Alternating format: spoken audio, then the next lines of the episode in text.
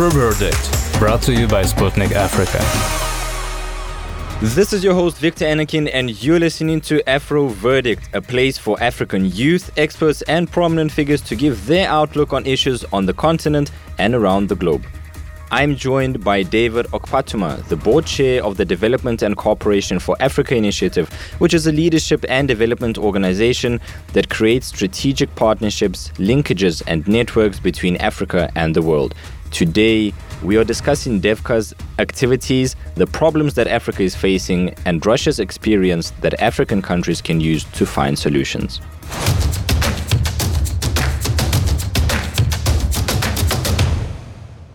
David, welcome to AfroVerdict. Please give our listeners a brief introduction.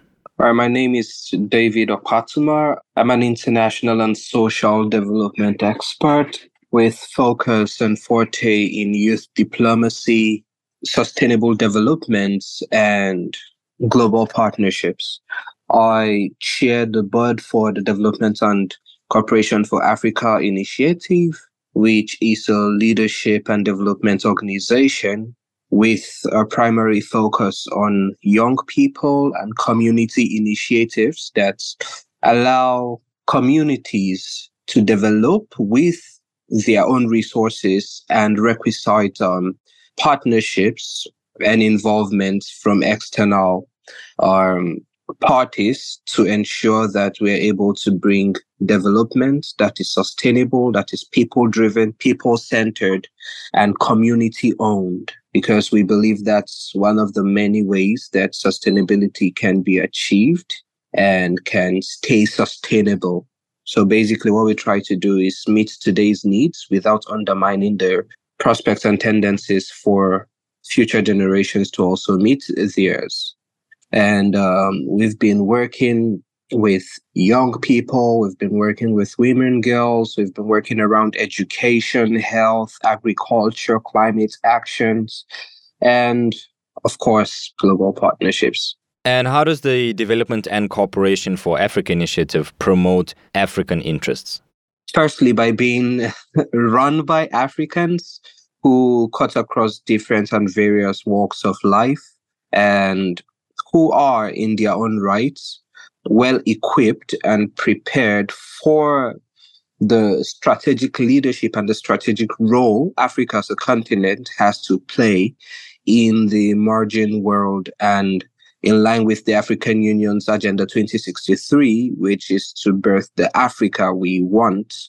So DEVCA Initiative, which is short for the organization, is primarily and strategically situated to be a bridge that connects Africa to the world and attracts the world to Africa. Now, not in the light of what we've seen or experienced before now, but with a new redirection and a new vision of mutual friendships, mutual growth, mutual partnerships. So what we do is sift through the plethora of interests from the world and from companies and organizations around the world and prospective partners. We sift through to find interests that align with the general and overall interests also and vision of the African people and communities, and to see how each of these interests help us grow mutually, not on any exploitative basis, right? So what we do is just to connect intentions, not just projects this time around, if that makes sense. Yeah, no, I see what you mean. And what has this initiative achieved thus far?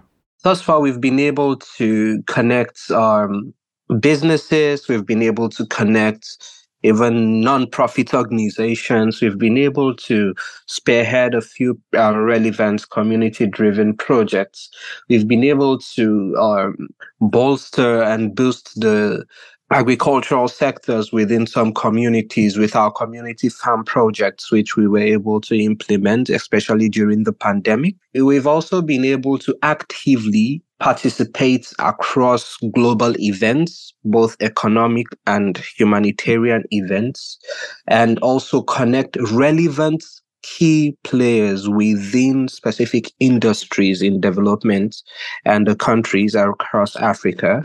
We're able to connect them to some of these events, to meet prospective partners, to meet prospective stakeholders who are going to play key roles in joint development. We've been able to support policy coherence. We've been able to strengthen bilateral relations. We've also been able to support educational prospects for Africans who are seeking international education. And we are still doing that and look forward to still doing that. I know that you've been to Russia on many occasions, right? Participating in numerous conferences and forums and etc. What ideas or know-hows and technology, in your opinion, can African countries use to solve problems back on the continent? One of the major things I think we need to first put out there is that Africa, just like Russia, has a very good endowment of natural resources. And we have seen Russia as a country that has been able to develop its resources and its technologies to a place of self-sustainability.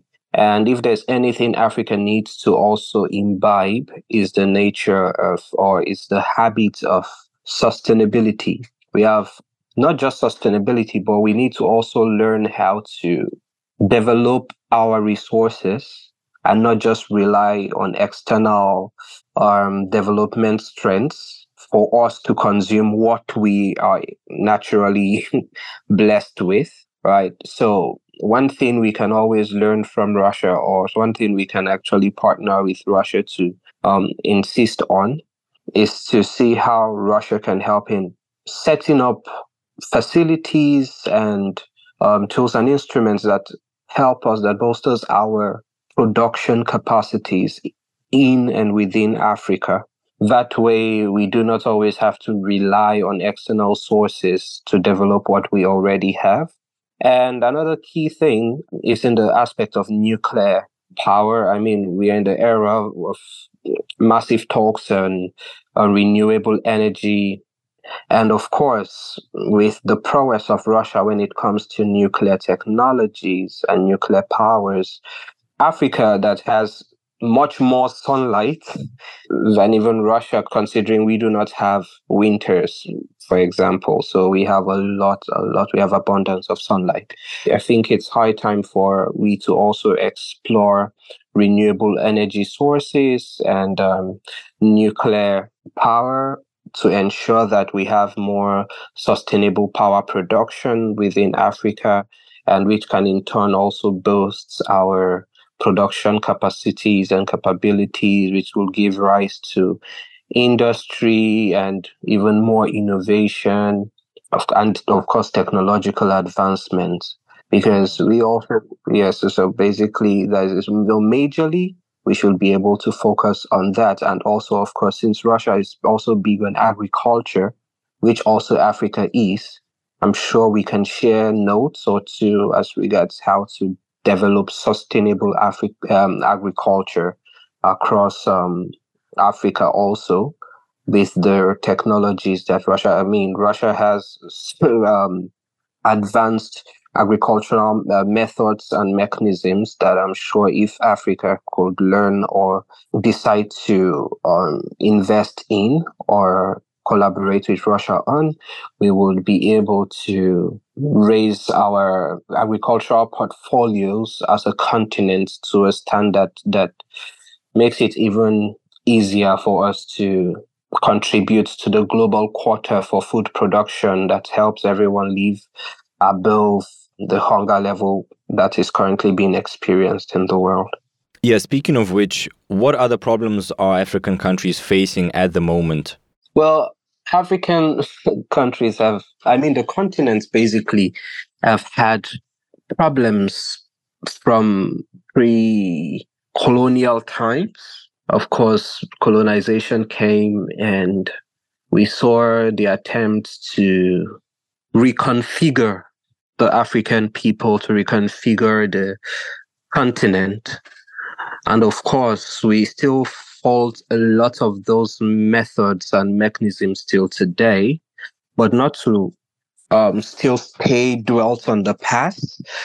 We also see African people or the African continent suffering from neo-colonialism, of course. So it wasn't just what used to be. We've just seen regalias being changed into something else, but we are still experiencing the same thing that was back in the days. Most people will even argue that currently the African people and continent have what is referred to as the flag independence. So, I mean, in theory, we are sovereign people, but in practice, that is not it. So Africa needs to, as one of the problems it's facing, find its own identity and find its own place and role in today's world, not just as it contributes to global development, but as it begins to insist on its own regional development. We need to insist on the development of individual communities and states than just contributing to global development at our own detriment. The leadership, I mean, the African people are one of the most resilient people globally. They are very, very true-spirited. They are very strong. They are very empowered. They are very driven.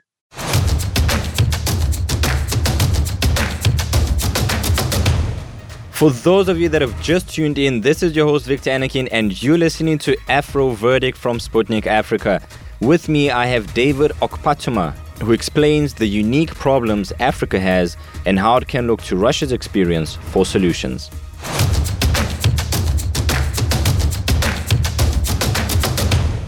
I think we do as Africa that still serves as a major problem for us is that we tend to throw or pitch our tent too far in the future. So we are having plans for Africa that involves development, that involves the Africa we want, but we are setting it as a target in 2063. So what happens to 2030? What happens to 2025? What plans do we have? So we put the targets and goalposts so far ahead that some of the people who are even currently at the helm of affairs will not be there to be held accountable for their actions or lack of it when the date as earmarked comes. And what do we do in the interim? What do we do in the meantime to ensure that we actually achieve these things? So it's a clarion call for we as a continent to also decide to look within and at least try to implement some of these things, one achievable target at a time. So we do not just make it sound so beautiful in theory, but do not have requisite actions to back up some of the plans we are making. Another problem we face in Africa today is there is so much incursion. Everybody from everywhere wants a piece of the African cake. Everybody wants that. And we as Africa do not even know what we want from Africa for ourselves. All we are thinking about is how the world is going to come and fund some of the projects we want to fund within Africa, or how we as Africans can tap into global resources, but we do not have a continental plan for the world. So what is Africa's blueprint for the world, for expanding into global markets, for spreading our own cultural expansions, for example? How can we communicate African cultures globally? How can we communicate African modernization or African technologies or African industries to the world also? And how does the African youth contribute to solving these problems? And more specifically, how does the DEVCA initiative facilitate that? All right, thank you. One thing I would say with all pride is that the narratives we see today that are making positive strides globally from the continent are predominantly run by the young people, by youth. And you'd see the African youth with their resilience, with their heightened sense of cultural pride and heritage, have a way of carving a niche for themselves wherever they find themselves globally. Now we've seen African startups, we've seen African tech startups, we've seen African young-led or youth-led African businesses come up to create local or domesticated solutions that have a way of permeating global markets and finding a bearing, a sustainable bearing. It's happened countless times and it is still happening. So now what we are trying to do as DEVCA now is to break the barriers of bureaucracy that has always been a system that is controlled by a few. I mean, we're trying to make development a people-driven thing. We're trying to make developments, we're trying to make collaborations on the basis of people-to-people diplomacy, people-to-people interaction, people-to-people networking. We're trying to demystify the concepts of progress. We're trying to demystify the concepts of development. We're trying to ensure that we give people the access and information that they need to function and thrive effectively. So we need to break the barriers, the communication barriers. We need to break the systemic barriers that hamper and hinder some of the collaborative strides for progression. And we need to also understand that we need to, as a continent, we believe so much in the spirit of unity and mutual strides, mutual understanding, mutual try, mutual support. Communalism is one thing that we need to bring back to the market, the African market space, to ensure that developments are communal. Developments and efforts are communal, and so is the support for such. Look, from what I can recall, the first time that you and I met was at the second Russia-Africa parliamentary conference, I think somewhere in March. And I was there in that conference room when you made your speech, where you said, quote, "We can take the role as frontrunners in a new multipolar world that works for everybody," close quote. Yes. What kind of multipolar world did you envision? And do you still envision that today? The vision hasn't changed for me. And that is a world where everybody counts, where everybody is relevant, where everybody is respected.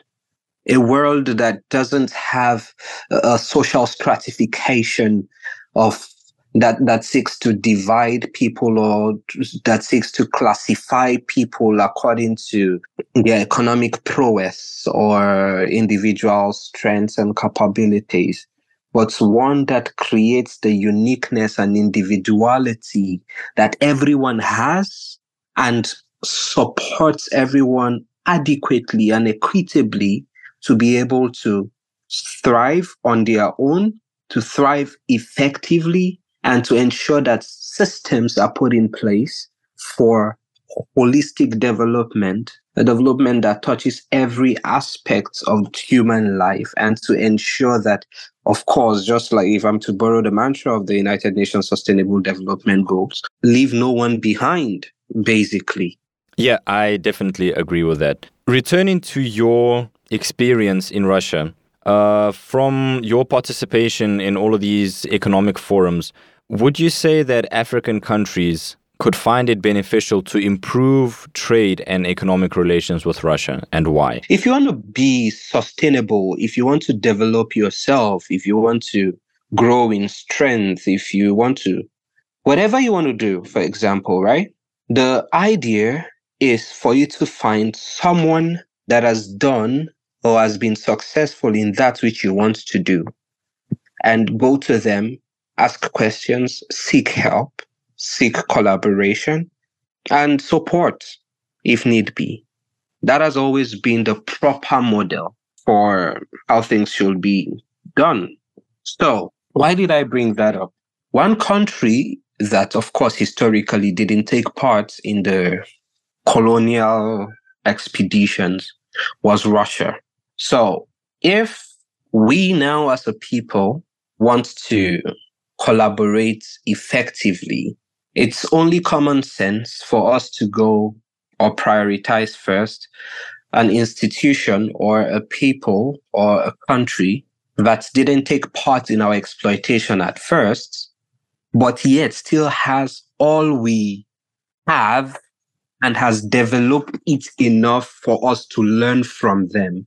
And they will become, our first line of contact or friendship, because we have oil, they have oil, one of the largest producers globally, gas, agriculture, whatever we want to develop, basically, Russia has already developed, and yet Russia didn't colonize. So, of course, why not? That's the most reasonable thing to think of, first line of action. Like I said, how I like to approach these kind of things is to approach it as though you're relating with individuals, with people from your day-to-day lives. And that's basically how this is.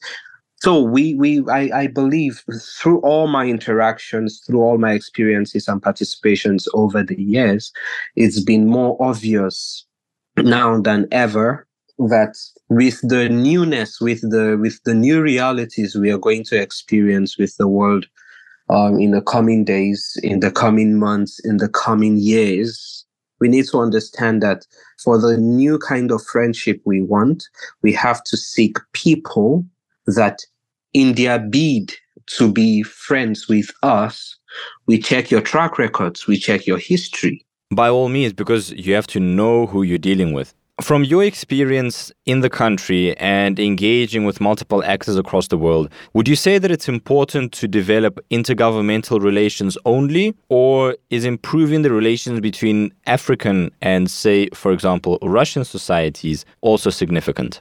Societies over everything. Society is the bedrock of even governments. So I think it's very important for each and every one of us to understand that we need to connect and collaborate with societies, both in Russia and Africa, because we need to advance cultures. We need to share cultural experiences. We have a lot of cultural pride, even from the times of Annibal, the great-grandfather of Alexandra Pushkin. Yeah. He was African. So we've already seen that historically we have such relevant relationships, our culture, our arts, our literature. And even today, when it comes to the way we revere the elderly, the way we hold cultural pride at apogee, we see Russia and Africa have very, very similar historical pride, historical heritage. The focus should be more on societies, because if people can first connect as friends, then we understand that they can connect as partners and they can connect as governments, they can connect as... But how would you say Russia and African societies are faring in that area at the moment? Now we are seeing the interests of Russia and even Africa to see that they create and grow new friendships. Because before now, it's the friendship between both regions and hasn't always been great, because Africa is populated by a different kind of media, of course. We cannot have Russia and Africa share so much history that most Africans know little or nothing about. I was in the Hermitage and I was told there was about over 3 million historical artifacts in one museum. The preservation of culture, the preservation of history is amazing. But then again, you go to Africa and some of our most revered arts are not even in Africa anymore. They've been taken to various museums all over the world. And if now we are having the history of Russia and Africa, which was very relevant to both regions, which can be relevant in newer friendships. And there's no record of it as much in Africa. The only time I got to even know about such at some point was last year when I was at the State Museum in Moscow during an African exhibition. And then I got to see some amazing historical sharing, like in some shared history between Russia and Africa. So we need to see how to also of course, create narratives that are able to savor the true history, shared history between Russia and Africa. Because before now, the idea of Russia in Africa wasn't all that encouraging or interesting or even inviting enough for a lot of people to want to explore the Russian routes as regards education, as regards tourism, as regards a lot of things. But now, of course, we see the interest to open newer Russian houses in Africa, and which is also very good. And we also see in the educational quota for Russia from African countries to increasing, so we can see more Africans coming to Russia for education, and that has also improved how people are able to perceive Russia, Russian education, Russian culture, Russian tourism, and the Russian people generally. And that is quite a good paradigm shift from where we were and what it used to be before now. And tell me, on a personal note, would you advise by any chance the African youth to come to Russia and explore it and see how it is for themselves? Absolutely. Absolutely. You wouldn't understand a place until you experience what it has to offer, right? So I would always recommend the travel. I would always recommend the experiences here in Russia. Just like how a Nigerian author, Chimamanda Ngozi Adichie, said, there's always a danger in single stories, right? So until every side of the story is being examined and experienced, we tend to have errors in our judgments or in our assumptions and inferences.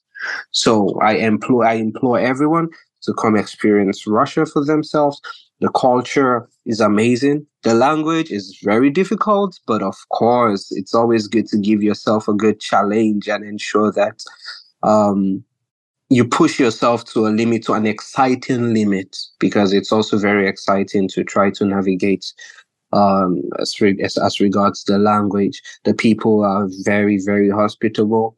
I was in Ruski Island. I was in Vladivostok. I was in Chiboksar.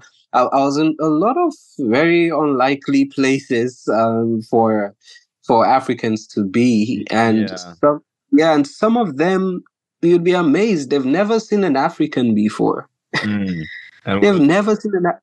Yes, and they celebrate you like you're one very divine being descended to their lands. And of course, it's a good feeling. It's a good feeling, because now we understand how it used to be when we were way younger and we see a white person in Africa.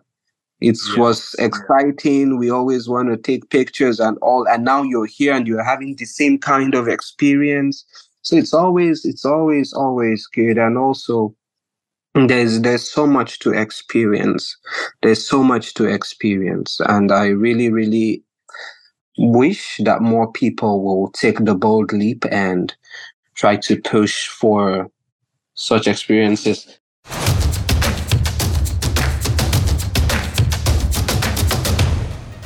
David, thank you for joining us and providing our listeners with insights about the shared history Russia and the African continent have had, and thus, why not cooperate with a country that didn't engage in colonial expansion? I also completely support your call on the African youth to come visit Russia and explore the rich culture, history, and people who will happily interact with you, by the way.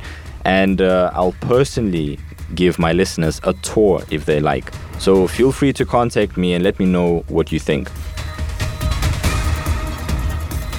I've got great news for you, because now you can also listen to our podcast on Castbox, Podcast Addict, Google Podcasts, Deezer, Pocket Casts, and AfriPods. Don't forget to check out our Sputnik Africa Telegram channel to get the latest updates. You might as well leave a couple of comments there as well. And that's that. You were listening to AfroVerdict with your host, Viktor Anokhin. On that note, I wish you all a wonderful day, and until next time.